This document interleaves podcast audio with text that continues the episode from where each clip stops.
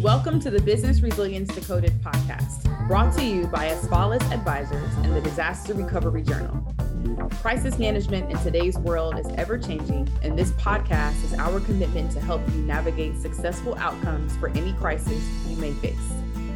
I'm your host, Vanessa Matthews. I specialize in providing insights and solutions for crisis, continuity, and resilience across industries from real estate and healthcare to terrorism in the airline and transportation worlds. No matter what industry you're in, this podcast will provide you the tools to build resilience in your organization. Welcome back to another episode of the Business Resilience Decoded podcast. Today, I will be doing a session on what are the implications of the great resignation for business continuity. But before we get started, I'd like to share a few resilience resources and reminders. And as Asfalis News, please feel free to check out our show notes for today's episode and download our five step crisis strategy guide that you can use to navigate any crisis for any business in any industry. Secondly, if you would like to recommend a speaker for today's podcast, you can also check out the show notes there. And thirdly, if you would like to request me as a speaker for an upcoming program, the link for that is also available in our show notes. For Disaster Recovery Journal, Please feel free to check out our show notes to get more information on the journal, upcoming events, and conferences for DRJ. And lastly, if our podcast is bringing value and you appreciate that, please feel free to rate us and give us a review on iTunes, Google Play, SoundCloud, wherever you get your podcasts. This helps us to know that we're continuing to add value. So, on to today's topic. As I was thinking about crisis management and the field that we're all in, I started to think about what I'm hearing from a lot of companies and organizations. So a few weeks back, I was talking to a professional services company that's about $30 million in revenue. And this organization has three opportunities to engage with their clients that are ranging between the, the 5 million to $10 million range. And this leader has said, Hey, I haven't been able to sign any of my contracts with my clients for 2022 because I can't find my talent to hire them. And I was thinking, like, wow, you know, this is something that has definitely impacted the organization that I lead with Asfalis, but also we're hearing this with so many other clients. And so, what I wanted to do was to take some time to talk about the great resignation and really what this means for the business continuity profession. And so a couple of things that I, you know, want to start with. First of all, uh, psychologist professor at Texas A&M coined the phrase "the Great Resignation" um, as he began to do some analysis and some understanding of what may be the implications of COVID 19 back in 2020 when this thing really first popped off. And so, through my research and, and some things that I've learned, um, there's a number of reasons of why people are leaving uh, many or many organizations. It may be because they are uh, changing their uh, location or their geography.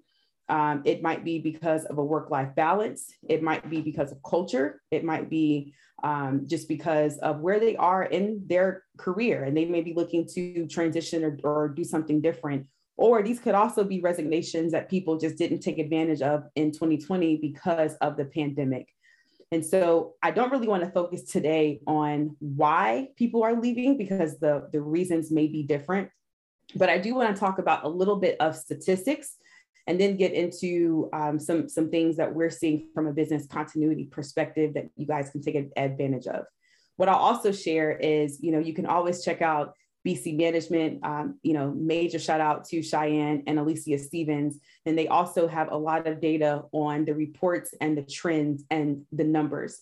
And from everything that I've learned from them over the past few years, the trends in our industry are people are still looking and applying for jobs in our space. And so that's a wonderful win for our profession.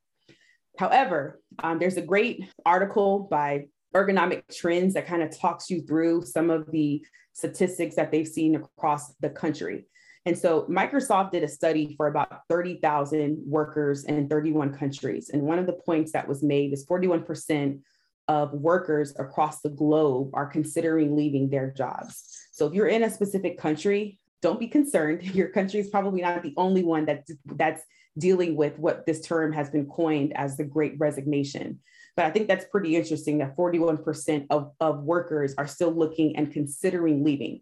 But what that also means is that doesn't mean that they've made a decision to leave, but they are considering that. Uh, secondly, through this survey, 55% of American workers have noted that they plan to look for a new job. And so, what that really breaks down into is 70% of Black people and 67% of Hispanics um, have a plan to look for a new role in the coming year.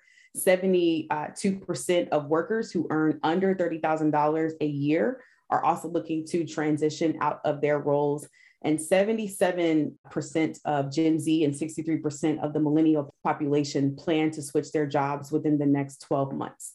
And so some of that just really may not be, be surprising news because it, it, it, kind of aligns with some of the trends, especially when you think about the Gen Z and millennial workforce and how long they typically stay within a role. But that might help to give you guys some, some perspective on what the data says. Um, through some other research too, you know, one thing that I'll note is I don't think that it's super critical to focus on how many people are potentially considering leaving the workforce. Although 2021, we saw the highest number of people leave and transition throughout the workforce. Um, when you think about just from a US perspective, what the numbers are in our country, um, the great resignation is still not that much of a significant number where we should be taking pause. So, specifically, when you think about staffing, uh, resignations, the challenges of attracting, recruiting, and retaining and getting the candidates that you're actually looking for, you know, what does that mean for those of us who are in the field of business continuity, for those of us who are supporting people in the business, for those of you who are tasked with supporting the contingency plans and organizations who may have key people that are critical to, to the organization, what does that mean for you? And so, some things that we put together is number one, you know, it, it may be a good time for you to take a second look at some of the plans and the recovery plans that you guys may have developed. Also, some of the controls that you might have in place and who those risk owners are for these various controls within the organization. What strategies might you need to put into place in order to reflect the current environment to support the constant change that may be happening for the next few years. It also might be a pretty good time to have an exercise on what do we do in the event of a staffing loss or great resignations, or if you have an employee strike and what that might mean for the organization. This could be a great time to have a partnership with your human resources teams and your operations teams to really talk through some of the key roles that you might have and key functions of the business so that in the event you experience lower staffing numbers, you guys can still continue to support and run the operation. Secondly, um, some things that you can consider for business continuity teams are how to determine what your essential functions are. So I always say processes run the business and technology supports those processes, but who's actually running the process? It's people, right? And so if you can take a second look at your critical business functions or your essential functions, whatever that term may be within your company, this may also be something that you can take a second look at and reprioritize. Are these critical functions still the case? Or in the event that this one function has one or two critical people, what's a different way that we might be able to reprioritize this or really start thinking about some contingencies in this role? The third thing that we can talk about today is what you know what's the cost for you to be able to maintain the people that you need in key roles? When people transition off what is the actual plan to build the contingency so you don't have a dip in the outcomes or in the services that that role may be delivering whether it's to an internal client or to an external client? Um, consider that some organizations are now having to start to pay a premium for staffing companies um, so just think about how that may change and how that may impact the costs and the expense of what the organization is trying to accomplish.